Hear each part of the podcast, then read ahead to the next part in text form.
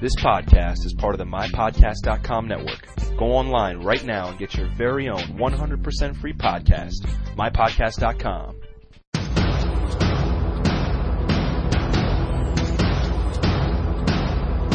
Welcome to Kuden, the podcast for self-defense and martial arts news, interviews, techniques, and history. Hosted by Shidoshi Jeffrey Miller and black belt Eric White. Shidoshi Miller is a 12th degree black belt and master instructor of Warrior Concepts International in Sunbury, Pennsylvania. Shidoshi Miller's martial arts career spans over 25 years and has taken him around the world to train with some of the world's best martial arts masters. Eric White has been a student of Shidoshi Miller's for five years and holds a second degree black belt.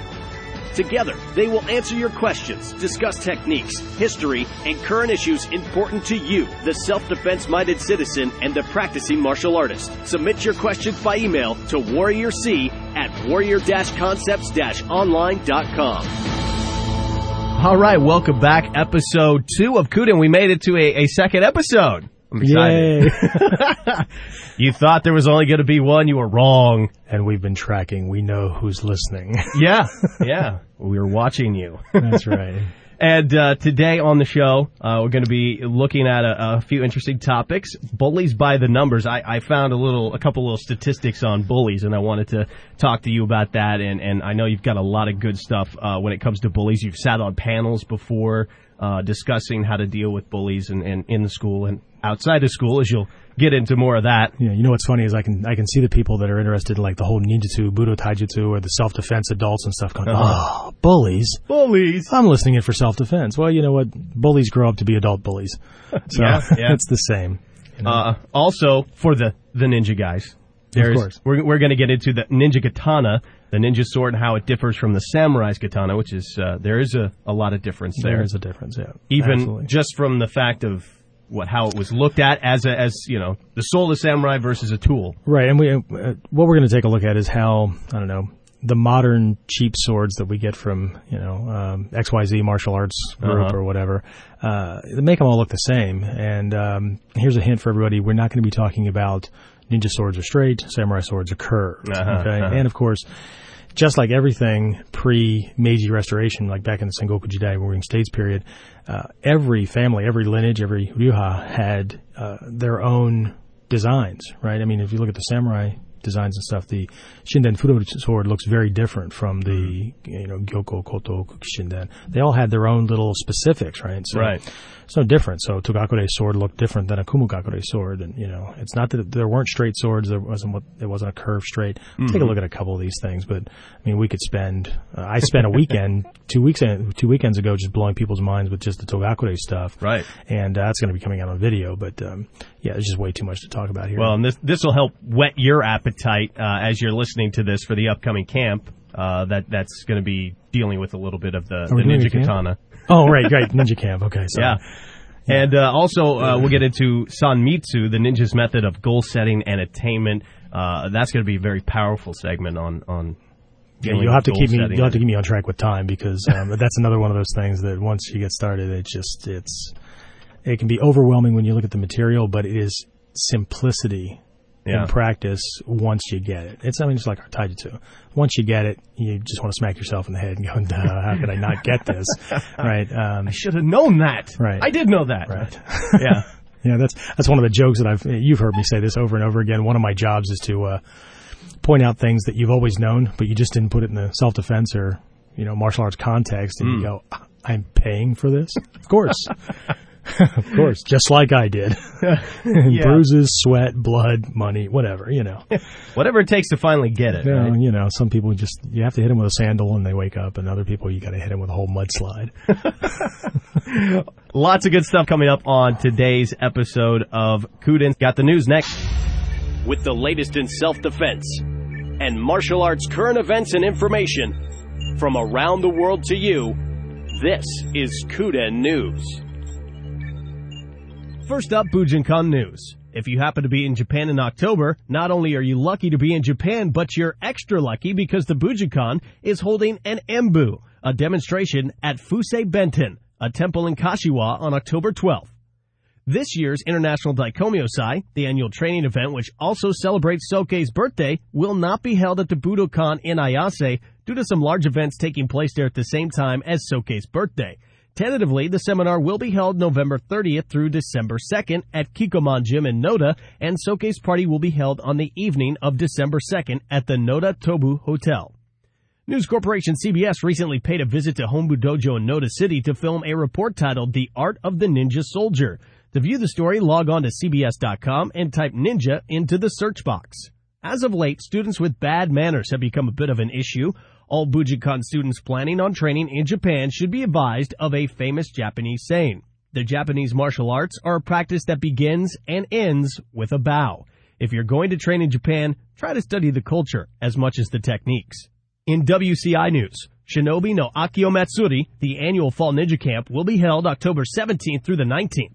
The theme for this year's camp is Togakure-ryu Ninja. The camp is virtually all inclusive with lodging, meals, and more included in the price. Some of the topics to study will include Shinobi Katana, Inton Jutsu, Gotan Po, and Ninpo Taijutsu. To reserve your space at camp, call the Academy at area code 570-988-2228. The Japan Training Adventure will take place again this year, November 3rd through the 17th. In addition to training with Hatsumi Sensei and several Shihan, there will also be time for exploring the history, culture, and roots of ninja ancestry. Students will join Shidoshi Miller as he crisscrosses Japan, taking them from Hombu Dojo just outside of Tokyo to the seaside city of Kamakura, the old imperial capital of Kyoto, and Togakushi Mountain, high above the western city of Nagano. Be sure to contact Shidoshi Miller about reserving your space on this year's trip. Shidoshi Miller has begun branching out into the corporate sector to provide valuable instruction on defensive tactics against workplace violence. He's been invited to be a guest presenter at the International Conference on Workplace Violence in the Health Sector being held in Amsterdam, October 22nd through the 24th. All right, we're back. Welcome to Kuden. This is episode two, and uh, I am Eric White with uh, Shidoshi Miller. Thanks for uh, coming in again. It's great that we have another episode to put out there for everybody. Well, you told me I had to be here, so here I am. how's that? How's this day work? I okay, just, I just I'll be there. I could leverage it, you know, put my name on a product and uh, have somebody else do the work for me. Oh wait, no, sorry, I'm not like everybody else. well, I'm just a facetious bastard, aren't I? yeah. I wouldn't go so far as to say that. Okay, of course not. I don't want to get beat up.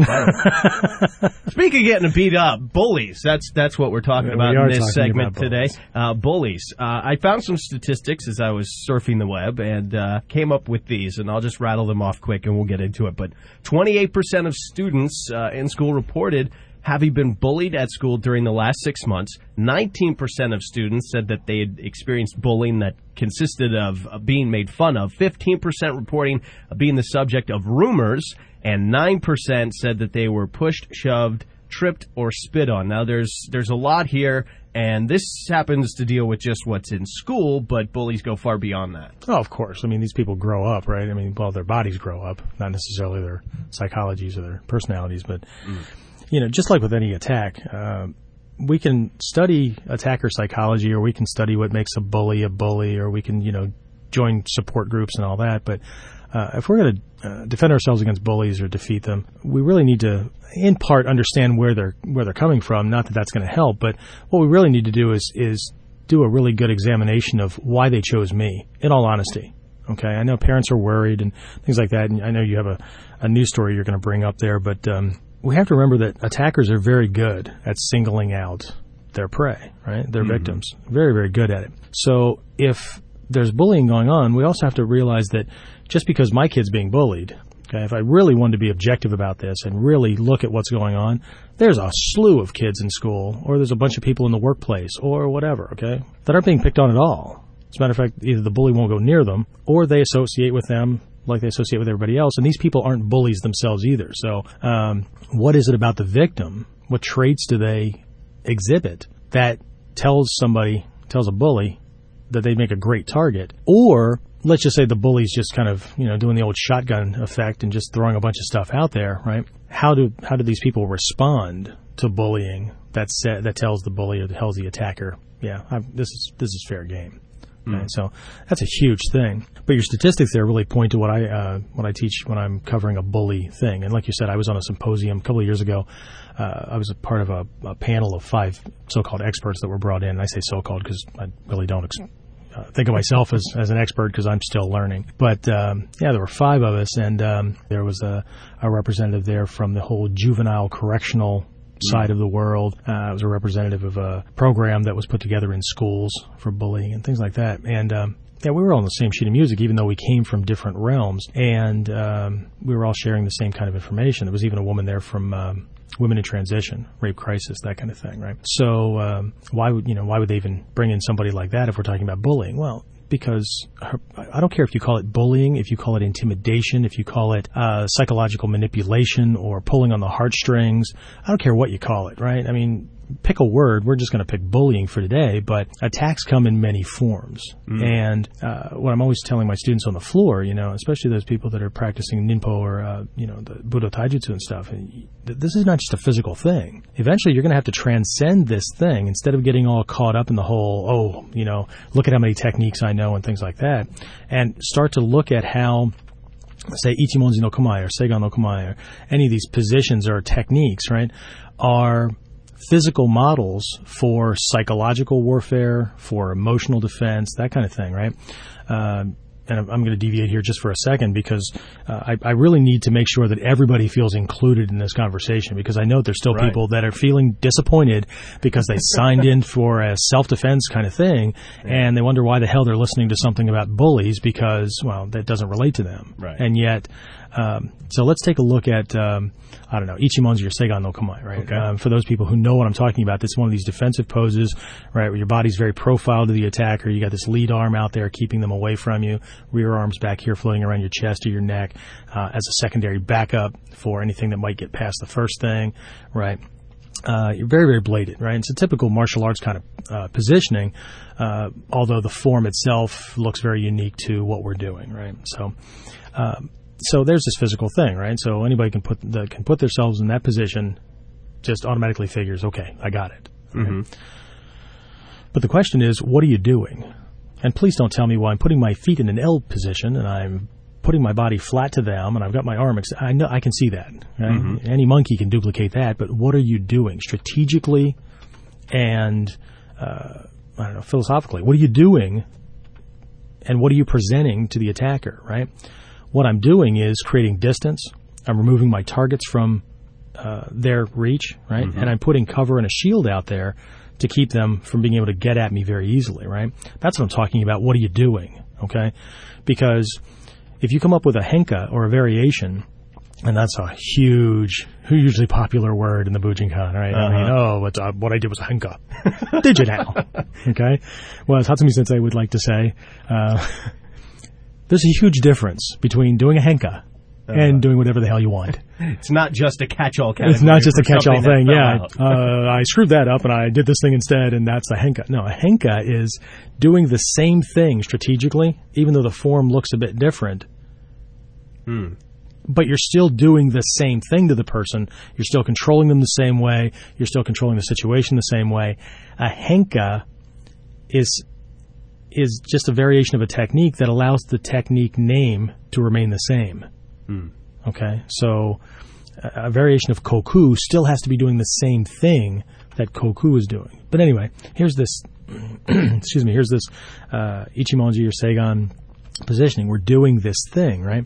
And we're communicating with the attacker, right? So uh, people need to get this, right? So what are we doing? What's going on in a bullying situation. Okay, well there are three types. Okay, and, and our, our defenses have to match that. Right, so as your statistic pointed out, there are of course the physical bullies, right? The ones that threaten to punch you in the face if you don't give them your lunch money or you right. don't do what they want, what they don't, you know, what they want. And I don't care if it's your, it's your neighbor who wants the lawnmower or you know, the one who lets his dog come over and, you know, do its business in your yard and, you know, makes you feel like crap because he did it, no pun intended. But you get you get the idea, right? Yeah, yeah. It's a physical threat. Now, bullying, we have to understand this. And again, I don't care what adjective you use or what title you use.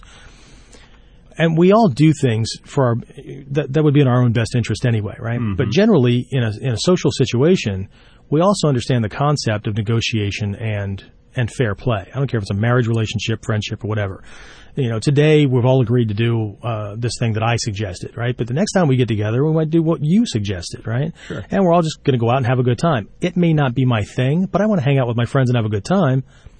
I'll give it a shot. You know, I'm lousy at it, so I'll joke around about it all day long or whatever, right? But the bully or this person who uh, is doing this thing, it's got to be their way. It's their way or the highway. It's their way or pick one of these things we just talked about. Right? They will mm-hmm. they will attack you emotionally. They'll attack you psychologically. They'll attack you physically or whatever. All that matters to them is that they get what they want, and they're willing to use force to get it. And I don't necessarily mean physical force, but we're talking about this guy here, right? Yeah. So here's the I'll punch you in the face if you don't give me your lunch money bully, right? So it's a Which I think bully. for most people is the stereotypical. When you say the word bully, that's the first image that pops in their head. Is that big kid in school who pushed you around for your lunch Absolutely. money. And typically, that kind of bully is a male. Typically, statistically speaking, you don't have all that stuff written down, but typically, those are guys. Hmm. Okay. Not that some girls don't do it, but it's typically guys, right? Yeah. Then the second type of bully are the psychological bullies, right? The ones that will attack you with words and, you know, insult your intelligence, uh, play mind games with you so they can show that they're wittier, smarter, or, whatever. Okay. Those, typ- those people typically are not very physical people to begin with. Okay. And we have to remember that bullies choose the tactic that they're best at. And they choose the tactic that they're better than you at. Okay. So psychological bullies generally don't, uh, make, uh, you know, the high school wrestling champ feel stupid. right. Okay. Unless they're pretty sure that they're not going to get jumped. Right? That's wrestle. Yeah. Right? But anyway, there's a psychological bully, right? So there's the one who, uh, you know, will insult your clothing. They'll call you names, right? They'll, uh, I don't know, pick something, right? It's, it's about the whole psychology, right? Getting you thinking and, and of course that makes you feel bad, but then so does, so does, um, physical intimidation, right? Mm-hmm. So people often confuse that when I said there are emotional bullies because they go, well, you know, all these things affect my emotions. Well, okay, duh, right? but what is the what is the bully attacking? Yeah. Ones are attacking your body and wanting to cause physical pain, right?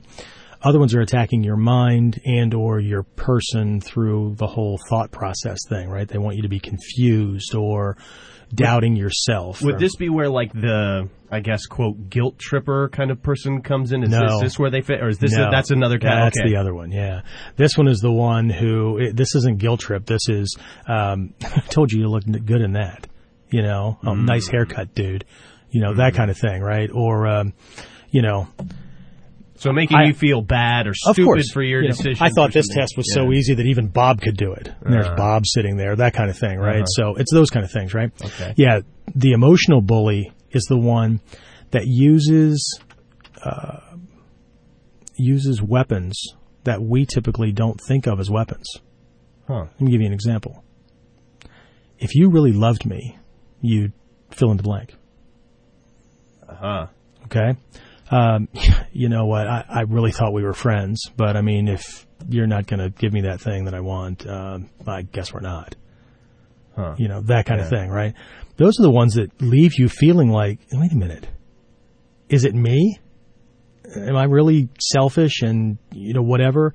Or did they really just throw a huge manipulation monkey wrench in that whole thing? Yeah. and uh, put a condition on our friendship that if I don't give them, if I don't do these things, if I don't act like a different person that I am, I'm worthless. I can't be their friend. That kind of thing. Yeah, these people are using love. They're using friendship. They're using things that are supposed to be good, positive things, and they're turning it around backwards and using it on us. I'm sure right now that little hamster wheel in people's minds is uh, that are listening right now is going insanely fast as they think of situations exactly like what you just said that they've run up to in their lives and never thought about it as Well, and, you know, bullying. and you got to be careful too, because a lot of people's hamster wheels are going because they're thinking about times where they said or did certain things.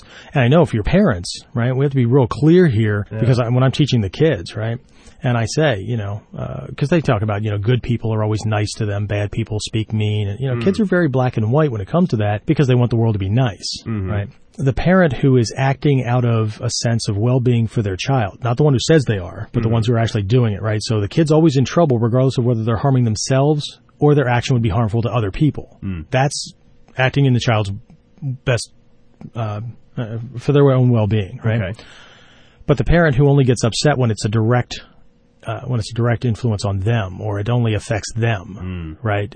Uh, that's you know, and the kid's in trouble with that. But if the kid does something and it affects somebody else, the parent laughs. No, see, now we have a different situation. Yeah. Do you get it? Okay. Yeah. Same thing with kids do it, right? Um, I can insult you and laugh about it, but if you insult me, oh, it's a terrible thing and you're bullying me. Uh, no, maybe we were just quipping back and forth, that kind of thing, right? So it's the intention behind the action. It's hmm. always the intention behind the action, not necessarily the action itself. And if you don't believe me, ask yourself, why am I studying martial arts or self-defense if hitting people is bad? And hmm. yet we get out there on the floor for an hour, two hours for a seminar or whatever. Smack the crap out of each other, throw each other down, apply pressure points, you know, those kind of things, get our partner to squeal or worse, right? Yeah. And we laugh about it. We're having a great time. We come back and do it again. Yeah. Yeah, really. As a kid, we were taught don't hit. Right. Only bad people hit. When the well, see that was the that was the baby lesson for a kid who doesn't understand those kind of things, right? When we as adults we understand that nice people don't hit other nice people not trying to hurt me. yes, Right, okay, that's the full adult lesson. But we, we just need to put these things in context. So the bully is using force of whatever form, and they're using it because they've either gotten away with it before or they've already identified you as the personality type or the type of person that they can use that on and it'll work. Now, quickly as we move through this uh, segment, you said that the guilt tripper kind of it falls into this what this third Yeah, category. they're the emotional bully. Absolutely. Yeah. Where they're really toying with your emotions. Mm-hmm. Okay. This is a primary assault on the emotions, not like the psychological or the physical one where the emotional response is the secondary effect. Okay. Because with the psychological one, there's the confusion. There's the, hey, wait a minute, kind of processing it to get it to happen. Right. Um, and the physical one, you know, there's that, oh, I don't want to get hit kind of thing. So there's, there ends up being as a result depression and, and those mood problems and things like that. But with the emotional one, uh, we're really in a different category here. They're they're attacking your heart. Mm-hmm. Okay, they're not. This is not. They're making you feel stupid. They're not making you feel silly. They're not making you feel inept. They're not making you feel whatever. They're making you feel guilty because you are a selfish, self-serving individual who won't share your stuff with other people. Hmm. And why would anybody want to be your friend if you're that cold-hearted? wow. Doesn't that leave you wondering? Wait a minute, whoa. But they didn't come out and say that. Okay? Yeah. They didn't say you're stupid. They didn't say you're cold and insensitive. That's the psychological guys. Mm-hmm. Okay? What they said was, I thought we were friends.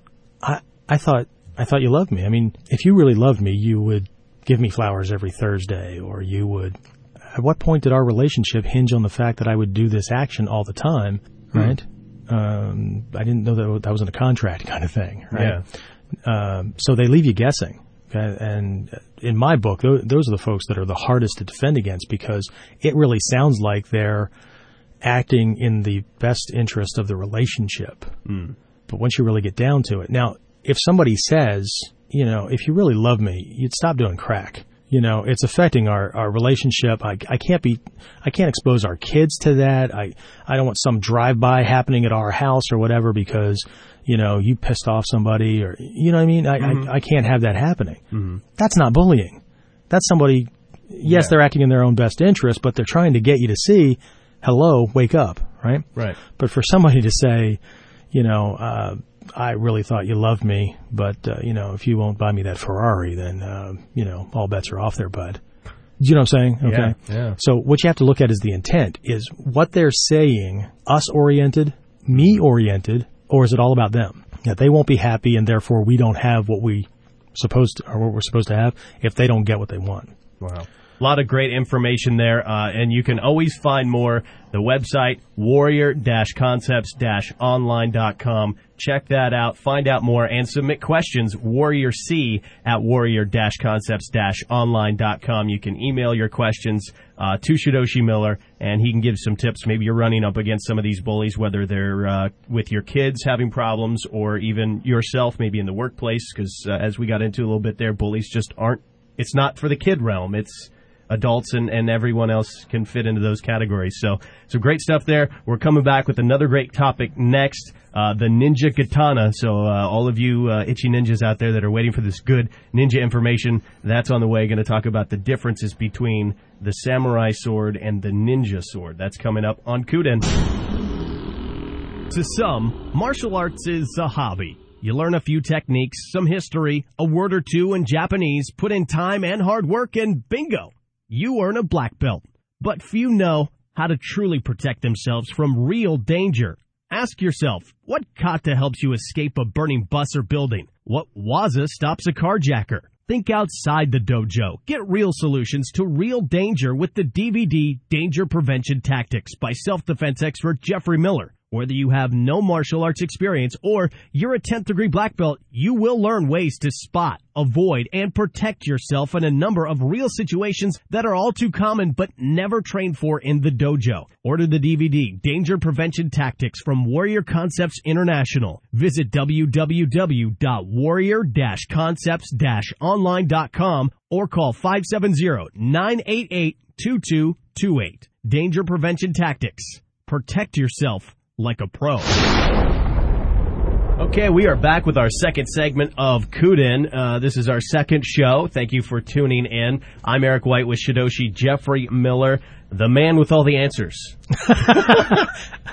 no pressure there. no pressure. Nice. No pressure. Getting your butt kicked for that one. I, I, I want to lead off this. Film at 11. If uh, you don't hear from me, send help. I want to I want to lead off with a, a comment that uh, you received from one of your students recently um, after uh, the seminar that you had. Just was it a week ago? Uh, yeah, about two weeks ago. About two weeks ago. Um, this comes from James Alexander. He says, I wanted to say thank you for the great seminar this past weekend. It was a great wealth of knowledge and training. It was a bit overwhelming and even frustrating at times because I just couldn't seem to get some things. Uh, though I know I wasn't supposed to understand it all then and do it perfectly in a weekend. If you could learn it all and do it perfectly in a weekend or two, I guess everyone would be a ninja. The frustration and confusion just fuel my want and need to train so I can do it well and I can understand. To me, this is just another reason why the nin kanji can be translated as persevere or endurance. The training teaches you to persevere and endure through all the confusion and frustration to find the answer and the way. You don't just have it handed to you. I think it also works as a way to separate the true warriors from those who are just playing warrior a couple times a week. Anyway, Ouch. great seminar.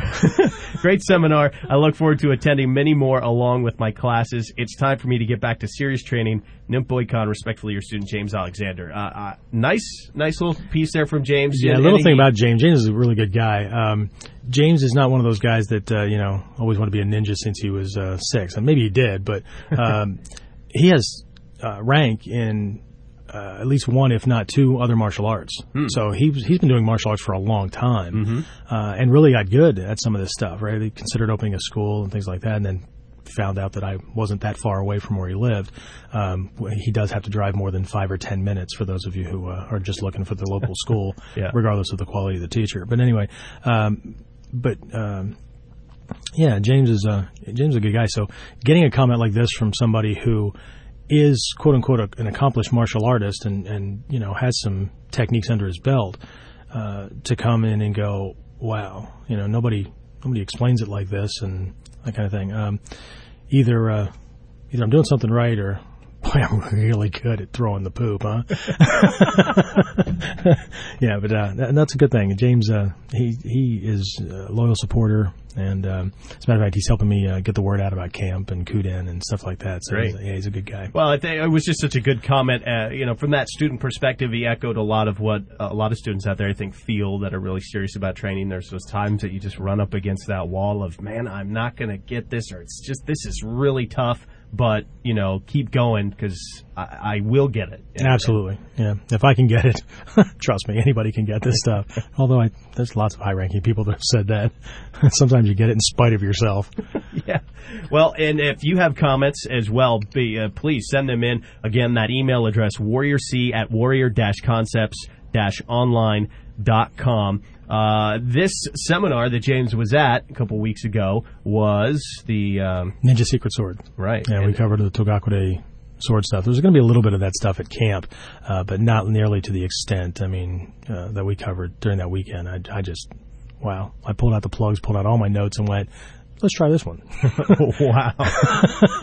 See, that's what you're missing. If you're not making the seminars, you're missing this insanely huge dump of information uh, about these topics. So definitely check the website for upcoming seminars. Well, the uh, upside is we, we did videotape it, and uh, Oh. we just put now we put a camera in the corner, so it's not like you know uh, we not got in there close and close and personal stuff. We put a, a digital camera in the corner and videotaped uh, most of the techniques and stuff like that. So as soon as we get all that edited, it'll be available so that people can get that information.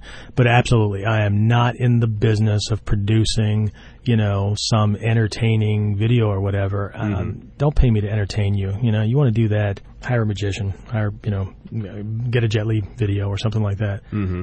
You want to learn something. Uh, you want to take some of the stuff that you've already learned and run it through my filter of growing up on the mean streets or being a cop for a couple of years and, and not dying at the hands of somebody who was not going to jail or not having their income flow interrupted. Uh, yeah, then we can talk. Okay. Um, Hatsumi Sensei has always made it a point to, to tell people, go find people who have been in those situations. I don't care if they're a white belt, black belt, or whatever, or whatever they are they may- not know as many techniques as you know. They may not uh, be able to teach you this art, but the one thing they can give you that no one else can is they can give you the knowledge of how you better be training and what you better be training to deal with. Unless you're in this art for just aesthetic reasons and you're just, you know, or you've got this dream of being a 16th century samurai or ninja or whatever and you just feel all depressed and everything because you were born a couple hundred years too late. Um, if you're really looking to keep this stuff alive and and and be able to use it the way it was designed to be used, and I don't mean with a sword in your hand against a samurai in 16th century Japan. I mean defending against an enraged attacker who has the capability of removing you from the world very very quickly. Okay? If that's why you're being a warrior, or you're doing it because I don't call it a superhero um, personality or whatever, but you, you, you really want to be able to develop the ability to help other people who can't help themselves, who can't defend themselves. Mm-hmm. That's that's a cool reason too. I mean, that's you know that's that warrior ideal, right? Right. If that's what you're doing, okay, great. But you got to find out what's behind. You know what's what's the psychology of these techniques? I mean, just having the techniques in a densho, or or somebody pointing them out step by step, or you know the fact that you can uh, mimic the sanshin or whatever. If you're not gleaning those techniques, you're not gleaning the why out of them, or training with some kind of uh, situational psychology going on, right? What's this guy's intent? Okay. And you're training, uh, let's pick Koku again. You're, you've, you've learned Koku step by step. Great. Now, how would Koku be used against, uh, you know, the boxer kind of guy? How would it be used against the wrestler kind of guy? How would it be used against the guy who is just shoving you and trying to plow you into the ground kind of, you know what I mean?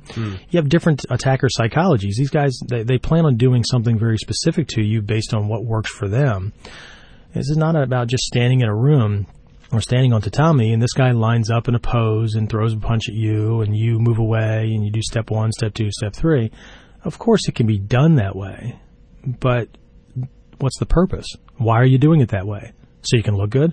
So you can feel good about being able to duplicate this thing that, you know, has been written down? Well, then you're no different than uh, any other martial artist who's just basically acting like a museum curator, right? These things were passed to me, and in my museum, I will make sure that they are never changed. And it's not about changing them, okay? It's about bringing them to life, okay? Life was reduced to ink on parchment. It's your job to pull the ink off the parchment and bring it back to life, to reconstitute hmm. the dehydrated lesson. Right. I just made that up. That's but that's that's really what's going on. These masters who were able to do this stuff, they didn't have videotape. They didn't have anything like that. They reduced it to written word and drawings mm-hmm. in kind of a way to very in, in a shorthand way convey some ideas, and then they passed it on to students one on one. But the written record, it's just a reminder to somebody who has access to somebody who can show them how it's done, hmm. and then it's your job to be able to look at this stuff. Hatsumi Sensei can do it. He buys scrolls from you know used places and things, and buys scrolls and, and explores these things, and running through his filter of knowing how this stuff is supposed to work and, and other historical research and things like that, hmm. is able to reconstitute the lesson and go, ooh, that's why that lineage died out. Yeah, they were kind of flawed there, right? To really make that work, it needs to be done this way. And you know, Takamatsu Sensei did the same thing. Um, you know, if we're just taking it at face value from whoever's presenting it to us, I mean, that's like the blind leading the blind. And if you study Buddhism, that's the first link in the 12-fold chain of dependent, dependent origination as to what causes our misery, right? Mm. We follow somebody who doesn't have a clue either, but since we're blind and we got a hold of their coattail, we just think they know where they're going. Right. Right. Uh, sorry, it doesn't work that way. Mm. Okay. It's not always good to listen to somebody who uh, has actually been there because we don't want to we don't want to run into the idea that what we believe to be so isn't. Mm. You know, one of my friends one time we were talking about a lot of the philosophies that people have. You've been on the forums, mm. right? And oh, just a bunch of rats running around, and you know, everybody's trying to. Uh, convey their belief system. I don't go on them because it's just nobody answers the students' questions. Mm-hmm. But um, we were talking about this stuff, and he just kind of chuckled. And he said, "Yeah, you know what? I just love to see any of these people go back to 16th century Japan, go into one of these little inns, like on Togakushi or whatever, go into, the, go into this little thing. The guy's sitting there enjoying some, you know, miso soup and some tea or something, right? Mm-hmm. And let them expound their theory about what's really going on. And you know what? If this guy's who I believe they were, he's going to stand up, pull a sword, and go, you know what? Just take your sword and try to cut me down. And after we're finished, I'll answer your question. yeah. Yeah. So stop talking, start doing, huh. right, and go from there. Speaking of uh, kind of visiting back to the history uh, a little bit, uh, the ninja katana, how does it differ between the samurai sword and the ninja sword? What what are the big things that stand out difference wise? What part of history are we talking about? Oh, that threw a monkey in the wrench. All right. Uh, I'm just going to make this a global, generalized statement. Okay. Yeah. All right. Were there straight Chokuto style blades like we see in the movies and stuff? Yes. Kumogakure's sword was like that, except it had the almost like the um, uh, sawtooth serrations on it and stuff, right? So mm-hmm. it was a very crude kind of blade. Uh, required a whole lot of taijutsu behind the cutting, but that was also designed around dealing with Kamakura era uh, armor and things like that, where you had to cut through lacings and get in there, and you know, it was this sawing, really messy kind of things, right? Mm.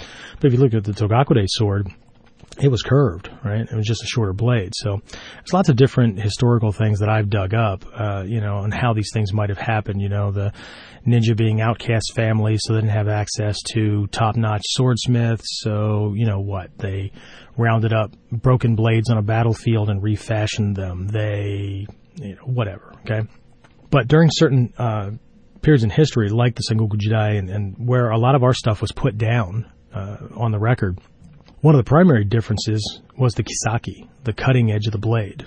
On a samurai sword, the kissaki usually only ran about a third of the length of the blade. Hmm. Okay, so when we look at catching things with uh, with shuko and things like that, right? No, that blade was not going to cut through that metal band because it wasn't sharp there. Hmm. Could you get nicked? Could you know? Of course, somebody can get cut with an unsharpened piece of metal because it's like a wedge. Mm-hmm. But the Kissaki was not full length. Mm. Okay, like you see today, everything, whether it's a ninja sword or a samurai sword or whatever, yeah. that cutting edge runs the entire length. Hmm. Now, yeah, they're also sharpened in grinders, like you'd cut your, you know, sharpen your butcher knife in your kitchen. Yeah, they weren't. They're not sharpened like they were originally sharpened, right? Mm-hmm. Uh, where the ninja sword, the Kissaki did run the entire length. Hmm. Okay, uh, length of blade, right? The samurai sword. If you're looking at the at the saya, the the scabbard of the of the sword, you're looking at just just a little bit longer than the length of the blade, right? Hmm. Uh, uh, ninja ninjato, right? Uh, probably about twenty percent, twenty percent shorter.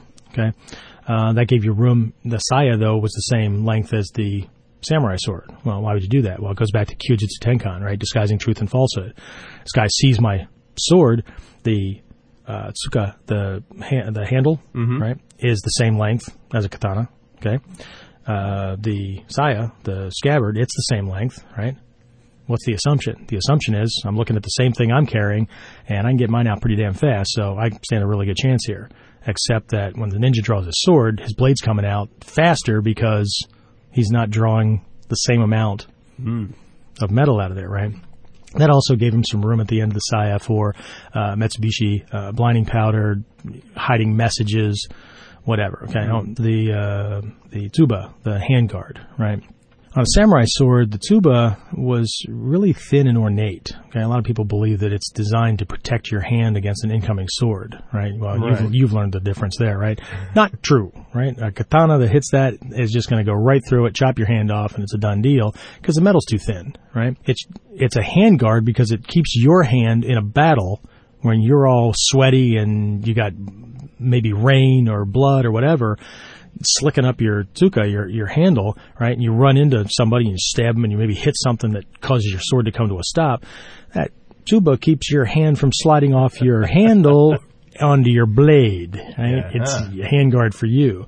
The ninja tsuba, uh, generally thicker, right, broader, uh, because it could be used as a step, right? The sword was. Uh, the sword was often propped against a wall or whatever. Uh, the sageo, the, the cord on a ninjato, uh, much, much longer because it could be used as a tripwire.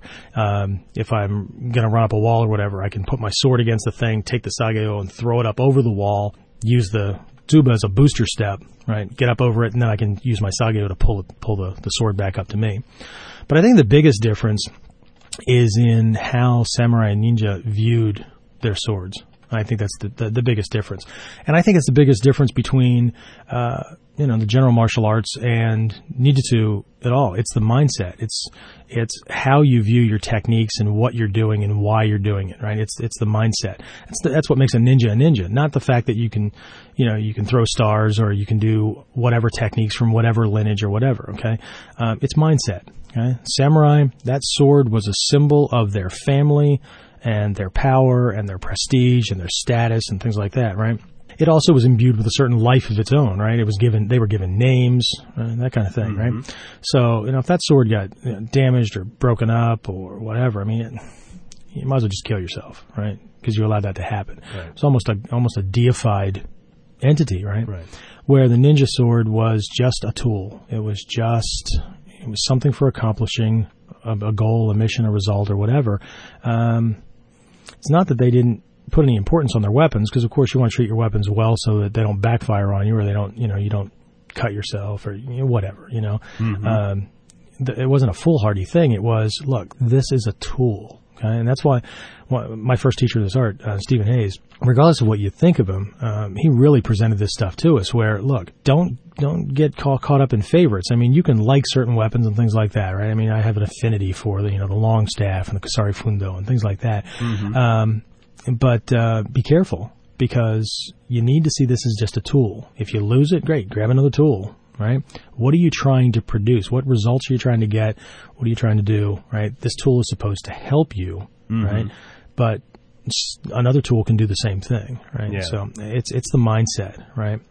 I have a funny memory about that. That at, uh, at a camp, I believe it was a spring camp that I was attending, and uh, one of the breakout sessions started with, "Okay, everybody go grab a weapon." And there was a pile. Everybody brought bokken and stuff. Right. Yay, we Yeah. get to grab weapons. Of course, everybody's eyes get wide, and we go grab stuff. Get- Everybody's got a staff or a bokken. And uh, one of the visiting Shidoshi, Shidoshi Tremblay, had um, a clipboard in his hand. And it wasn't until he did a technique and used that clipboard as his weapon that, you know, it kind of shocked everybody in that, uh, der, our Right. weapons don't have to be the bokken or the staff. You know, even a clipboard in the hands of the right person makes a great weapon. Right. So part of the lesson for that that training event was the universal your universality of your techniques, right? Of your of your things. It's your body movement fueling everything. You just kind of adjust for the weapon length and things like that, right? So grab knife, grab long staff, whatever. Uh, if you got a knife and you're defending against a guy with a staff, well, you're going to have to understand the disadvantages of a staff wielder, mm-hmm. okay? Because you know, learning any weapon, I don't care if we're talking about ninja katana or we're talking about the long staff or a firearm or whatever, right? Everybody tends to focus on the advantages of having that weapon because bringing a weapon to a fight tips the advantage in your favor, unless you bring a knife to a gunfight, right? The distance is mm-hmm. way different, right? Mm-hmm. Um, there's also the disadvantage to having the weapon, right? If you're only a shooter and you're not, you can't use that firearm for anything else, right? There's a disadvantage. Mm. You have a finite number of rounds to engage the target with. And if you suck as a shooter, you can't miss often enough to win. Or maybe you're great on the target range, but under pressure, and check yourself the next time you get into an argument.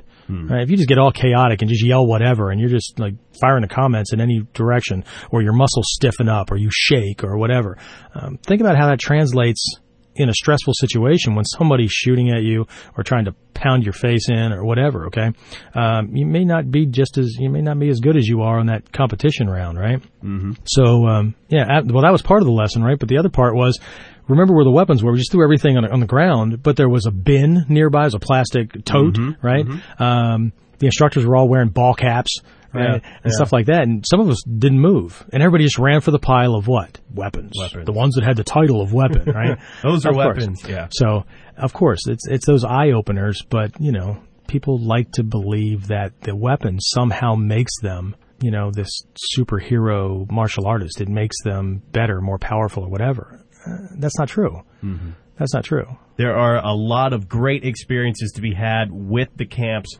Uh, fall camp coming up. Find out more. Log on warrior-concepts-online.com. Find out the info. Find out how you can get signed up. If you're already signed up with the newsletter, check your email. Uh, that has come out recently as well. And uh, if you missed the recent seminar uh, on the Ninja Katana, you can get more info. Keep your eyes on the website for an upcoming video as it, it was recorded and uh, there will be a little bit of this at the upcoming camp. So find out more, warrior-concepts-online.com. We're coming back with our final segment on San Mitsu, the ninja's method for goal setting and attainment. Coming up on Kuden. What is the karate myth? Find out why most martial arts programs fail their students when they need it most. Get the most hard-hitting manual on the subject of self-protection. The Karate Myth by self-defense expert Jeffrey Miller. Learn how a fight really works and what experience is needed to survive a brutal assault. Learn how to ensure your safety in a violent world. Get the ebook, The Karate Myth by Jeffrey Miller today with additional bonus materials by logging on to www.warrior-concepts-online.com or call 570-988-2228. The Karate Myth. The truth about self-defense. All right, we're back with our final segment of this episode of Kuden. Eric White here with Shidoshi, Jeffrey Miller, and again, the website warrior-concepts-online.com. That's where you can find a entire wealth of information and how you can further continue to find out more and uh, even participate with videos, camps, and seminars coming up at the school, or become a member of the school yourself if uh, you're local enough to do so. Uh, our final segment today is about Sanmitsu, the ninja's method for goal setting and attainment. And I just kind of lead this off with uh, a story personal to me.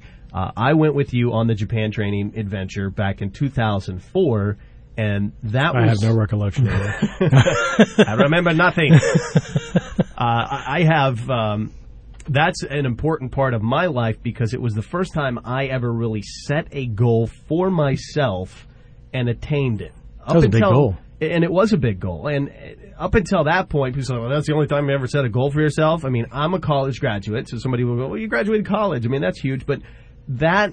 In essence, for me personally, was more something I did because I was told that's the way you do things. That's the right way to do it. Eric, son, get an education. You know, and, and so it was it wasn't so personal a goal as I want to go to college and, and get a degree. It was This was I, gotta want to fly halfway around the world and, and do some research on some this uh, of this thing that I think is just freaking awesome. Yeah. but it's going to cost me a lot of money to do that. exactly. It, it was just so much more personal for me than anything else I'd ever come up with. And saving money for me at that point in time was like, I don't know how to save money. I just get it. It goes in one hand and out the other. And but uh, so to do that was a huge thing for me. And Yeah, and I don't I don't think anything about it. I go twice a year. yeah, I just I have this belief system that the money will be there when it's time to pay the pay for the airline tickets and stuff like that. And you know what? Even during lean times, sure enough, somebody comes in and goes, "Hey, I want to buy that," and sure enough, it's like more than I needed. And Right. I just I don't know. The universe is good to me. But you know, I, with this, I attribute a, a lot of that success to training mm. at the school and particularly being exposed to this concept of sanmitsu. So, very old thing. Uh, Sanmitsu literally means triple secrets, right? Uh, and it's a part of the Mikkyo, um, I don't know, secret knowledge, secret doctrine, whatever you want to call it. And for um, for what you know, there's, there's a split kind of group out there uh, in the Bujinkan and in martial arts in general and stuff. You know, half the people believe that um, you know this guy that brought this stuff to the Western world, you know, a couple of decades ago, made it up. Other ones believe that uh, you know we're interjecting some kind of religious things into their training, and they're they like to be a happy atheist or whatever. And uh, other people are way okay with it, and they just feel that you know if there's something out there that can make them more successful or give them more personal power or whatever, uh, they want to explore that thing. Um, leave the names off of it, and you know, let's just take a look at what it is. And that's I'm one of those people, right? Uh, do I study these other things? Absolutely, because I feel that anything that can advance me, move me forward, or whatever, um, it's it's worth exploring, right? Even stuff that people are doing that I don't believe in. But you know what? If they're producing results with that thing, how can I not believe that it works when it, they're doing it all the time, right? Um, what I may come up with is, you know what? They're doing it in the way that I don't want to do it, right? Or um, yeah, that would make me uncomfortable because uh, they're using people or whatever. Okay, uh, so it's an ethical, moral kind of thing. But if people are producing results, I mean, that's who I find as role models, right? I find people who are doing, acting, and living the way I want to, instead of reinventing the wheel or thinking that I can do what I do faster, harder, or whatever, and it'll somehow produce results when it's not. Um, mm. That's just that's insanity right? But the Sanmitsu Triple Secrets has to do with being able to channel your thoughts, your words, or your planning, and your actions all in the same direction. The secret is think about what you want, plan to get it, and or talk to people, tell people that you're doing it, put those words out into the world and stuff like that. You may be talking to somebody who can actually help you, right? Spread the word, right? And um, uh, plan for it to happen, and uh, where, did I start with the doing, or did I start with the intention? I don't know. I'm having a short-term memory problem at the moment. Um, but do the things necessary to make it happen, right? So we have this thought, word, and deed. Uh, thought isn't necessarily the thinking, planning thing. It's kind of weird the way they put this stuff together. Thought is actually the intention. It's actually the pre-thought. The English words to translate a lot of these concepts very uh, they're very handicapped. Uh, we don't have the, the, same words that they do for things. Um, but Sanmitsu, the, the, one of the secrets of the Sanmitsu is that everybody's successful. okay, everybody's successful. Everybody's successful. Right in the dojo. Uh, you've seen these mandala that I have on the wall, or mm-hmm. these uh, uh, little. Um, I don't know. They're called diamond thunderbolts, but the little vajra. Um, you know, some have one spike on them. One have, some have three. Some have nine. Whatever. Mm-hmm. Um, and there we tell everybody they're meditation devices or you know uh, they were designed to be used as weapons we talk about that some other other time mm-hmm. but um, one of these things has three prongs but it's double sided right there's three on one right. side three on the other right um, well that actually represents this whole sanmitsu concept the mm-hmm. channeling of thought word and deed because if you look at those prongs they don't all flare out on their own little angle pointing in three different directions the middle one points straight ahead, and the other two curve back in and point right back at the same point, right? Mm-hmm. So it's this point right off the tip that all three are pointing at. Or in the uh, Tibetan versions, they all come together, mm. right, on this fixed point, right? And that's the point. Uh, but they're two sided because it, it represents the same concept as the yin yang, right? Mm. Uh, this uh, complementing opposites kind of thing. Okay, so success there is positive success and there's negative success, right? Well, how the hell can there be negative success, right? Well, positive success is planned success, mm. Right? I planned on those results happening. Negative success is it happened, Mm, but there was not really a whole lot put into it. Mm. Um, we could say that it accidentally happened, but all the factors channeled thought, word, and deed to make it happen. Here's an example. I talk about this stuff all the time, right? Boredom, right? if you stand around or sit around and your body's in this slumped position, ugh, right? And you're moping or moaning or sounding like, uh, or even talking like there's just nothing to do right? And you're thinking those thoughts, right? Uh, nothing to do, right? Congratulations, you are successfully bored, right? Congratulations, right?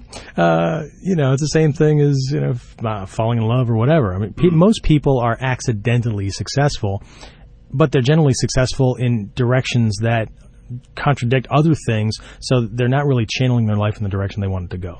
Sure. Uh, we learned this lesson in combat, right? Uh, your kamae is the physical manifestation of your strategic intent or your intent to win mm. and your strategic psychological uh, communication or playing out of this stuff uh, on how you want to set this guy up, right? So this, there's intent to win, obviously, right? Or there's this Zen mind of just watching and waiting for what he's going to do, so that you can be there in the moment for it, right? Um, there's the strategy. Okay, if somebody invades my school, depending on the classroom that we're in, because we have two, right? Right. Depending on the classroom that they're in, and depending on what I'm going to do with this person, but if they come in and invade and want to attack or whatever, okay, if I'm just going to escort them back out the door, I better be doing techniques that move them in that direction as a result, and not just doing whatever I want because I may be moving them into a corner or pinning them on the ground or backing myself into a corner or whatever. So there's this strategic manipulation of the situation that the actions feed, right? So it's real time study of this stuff, and then we can put it to work. Like I said earlier in what was it, uh, the first session we were talking about how we want to be results oriented, Right, Right. right. So with this sanmitsu, uh, students do this all the time, right? Students tend to emulate their teacher. I can prove this, right? I used to wear a red T-shirt under my black gi top, okay, in class because we had everybody in black uniforms, right? Yeah.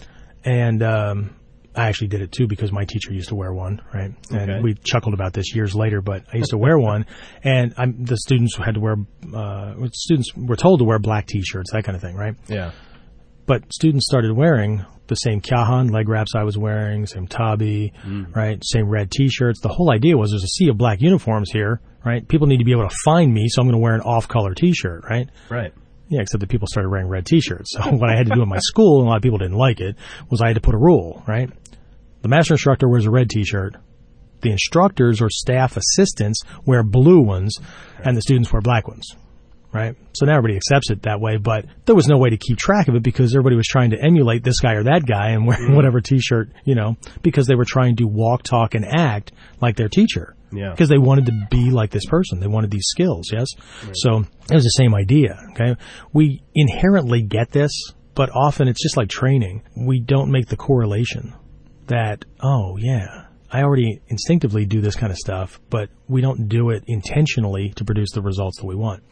So the idea with Sanmitsu is we have this role model person, okay? It could be, I don't know, could be an actual actor, could be a character from a movie, could be one of these Buddha uh, enlightened states, uh, you know, from that kind of thing. And no, that, we're not talking about worshiping here. These are these are manifestations of personal ability, right? Without flaws. So then, in, as we act in the world, instead of being us, whenever a problem comes up or we're doing a technique or whatever, okay, we think about, okay, I'm going to borrow the word Buddha. Hopefully, I don't shake too many monkey cages. But anyway, um, people be jumping on their hamster wheel again. but um, you know, instead of saying, okay, uh, how do I solve this problem? What we say is, hmm, how would the Buddha think about this? Not what would they think, how would they think about it? Because what you think is a product of how you think. People that think negatively typically, right? I mean, that's just their default mode. Speak and think in negative ways using negative words, but it all comes out of this negative perception on the world or themselves or whatever, right? Those people who speak optimistically, it's the way you think, right? Hmm. So not what would they think about it, how would they think about this? Hmm. How would they speak about this or how would they make plans to solve this? And how would they act in this situation? Hmm. So sometimes, you know, you need to be direct or brash or whatever, and other times you need to be soft and compassionate or whatever. Hmm. But it's the idea is to produce the results, right? So, you know, if you're not into that, right, maybe your role model is James Bond, right? Okay. Because I want to have this cold, calm demeanor under pressure and the answer to whatever situation is going on. So I do that, right? Mm-hmm. How would Bond think about this? How would Bond speak this way? Not that I become a John Connery, you know, well, Moneypenny. It's not about that. Right, it's about how would this character, how would this this model think, speak, and act hmm. to produce results. And martial arts students should get this. They should understand it because they're trying to they're trying to simulate their teacher all the time. So the trick here is to take control of this thing we do all the time and instead of producing successes that are haphazard accidentals, we understand that we must put our thoughts and our intentions on a goal, plan and strategically operate, speak, or whatever in that direction, and act in accordance with that thing. So if we say it's important to get our black belt, or it's important to train in this martial arts, or important to get as much as we can out of our ninja training or self defense or whatever, then we don't sit behind a freaking computer screen reading stuff all day long. We get off our ass and we go to train, mm-hmm. right? We find a teacher that we can get lessons from, or we, you know, make plans to be at a seminar. We make plans to go to class. We rearrange our schedule and we, you know, it's also called right effort, right? Prioritizing things. So mm-hmm. do what you say, say what you're going to do. But you're only going to do that if your intention is in place too. So sanmitsu, thought, word, and deed, all channeled in the same direction. I intend to do things. I tell people that's what I'm doing. Not I intend to do it. Well, when the hell are you going to do it then? Right? Intention is nothing. I'm doing that thing. And then you move your body in that direction. Right? So I mean, having those all line up is just uh, so so powerful. And, it's like and- magic, isn't it? Yeah, and being able to accomplish whatever goal it is that you set in front of yourself. But at the same time, it, it sounds so simplistic. But I know for me, at first, it's it's tough to get all those things lined up at first to, What- to really go. I really intend to do this thing, but then to have the plans and the actions come into. But think about how you were happen. raised. I mean, not how you were raised. This is not about your parents. I know your parents are cool people. Uh, but think about think about the society that we were raised in, right? Yeah. Okay. Um, how how did our role models act? How did the people who were adults teach you how to be adults, right? This is not about those people individually, but did you or did you not run into a bunch of people who were constantly making plans to do things or saying they were going to do something and they just never got anywhere? Yeah. They just talked the talk, right? How many people did you run into that were always in motion? They were always doing something. Mm-hmm. But today we call it ADHD because they were all over the place. They're doing this, now we're doing that over there. And they're not doing enough things to move them in any given direction. Yeah. They're just afraid that they're going to be called lazy, so they're just doing nothing but wheel spinning, right? And how many people did you see that, you know, just talked a good show, right? So you got the dreamers, Right. they had thought all down, right? You got the talkers who are telling you about all this stuff and weaving these wonderful stories, and that's all they are, storytellers. And then you got the doers who are doing nothing but jumping on the hamster wheel, and it's just going in a circle. They're running their paws off, Yeah. but the wheels, it's a fixed wheel. They're running in place. Yeah. Mm-hmm. So mm-hmm. very, very different. There is so much more to this, and you can find out more and get more of the answers by going to warrior-concepts-online.com. And uh, there's been uh, many articles that are out there on the web too that, that you've written, some that get back to this, some that cover uh, many, many other topics. So be sure to search for those and look for those on online as well. Again, warrior-concepts-online.com. Any questions? The email address is warriorc at warrior-concepts-online.com. Thank you for joining us on this episode of Kuden. Uh, we have another episode coming out here very soon. Be sure to check back and look for it. In our next episode, we're going to be looking at covering some uh, really important topics like safe travel, some safety tips on what to watch out for when traveling. I mean, we live in a post 9/11 world and everybody uses that as a buzzword to say how things are different and when it comes to travel, but really a lot of dangers have existed in traveling for forever. And I'm going to talk about the the um, the illusions that a lot of people have, you know, about following pre-described safety things and how they weren't designed for your safety; they were designed for compliance. And following some of those things can actually put you in more danger than not. A lot of the stuff's on the danger prevention tactics videos. So, Right. Yeah. Right. If you want to get a little up on that before the next episode, you can uh, you can look for that and order the Danger prevention Tactics video online, warrior-concepts-online.com. Also, uh, coming up in our next episode, look for Inton Jutsu, disguise and impersonation. There's a lot to do with that, and and some of this going to be covered at the upcoming camp as well. Absolutely, uh, as it's part of the ninja skills. Matter Yeah. of fact, we, we were talking about the whole Batman thing, so Yeah. um, I want to I want to talk about that again because there's a big controversy about his voice being different. Yeah, we'll yeah, we kind of got a little off-air discussion when we started earlier today about uh, Batman and why his voice is different, and so look for that to uh, to come up in the next episode of Kuden. And also, uh, want to talk about the compassionate warrior. What is the warrior's view on compassion? Um, and I'm wondering now that we've talked about some in the first episode of Kuden, we talked about what is success to a warrior. In this episode, we talked about Sanmitsu and kind of an avenue towards accomplishing what it is. Success. And later on in some other episode, we're going to talk about respect in the warrior's eyes as well. Ah. You know, because they always talk about respecting. Um, you have to respect even your enemy. Uh huh. Yeah, well, let's make sure we're not talking about kindergarten respect. Because respect takes on many different faces, just like compassion. So, yeah, I can't wait to talk about. I, the I'm wondering about how that kind of ties in with uh, almost I didn't intentionally do that. I guess I should have, but just as how these topics are flowing, it's it's it's sticking out to me. So lots of good stuff coming up on uh, upcoming episodes of Kuden. Again, visit the website warrior-concepts-online.com. You were saying there is some. Uh, I just put up a for. free uh, report. That was a, a report. It was actually a, an anthology of some uh, um articles that I had written in the past Mm-hmm. about uh, that whole concept of self-defense and fighting smarter, not harder kind of thing. It was originally for sale for seven bucks. I sold it to a bunch of bunch of people. Um, got great uh, reviews on it, and stuff like that. But I decided um, to put it out for free for just a little while, right? So the top of the web page, there's this flashing thing that says "Get your free self-defense report" kind of thing. If you click on that, you uh, type in your name and your email address and stuff like that, and it- it'll send you uh, an email by autoresponder. Click on the link, download this. Uh, this uh, free report. Okay, Very Uh, cool. it's not going to be free for a long time. I'm going to be circulating through some of the stuff that I have, Uh-huh. uh, giving people a chance to to sample it because you know what, most people don't know who I am. I mean, a lot of people that are listening to this do.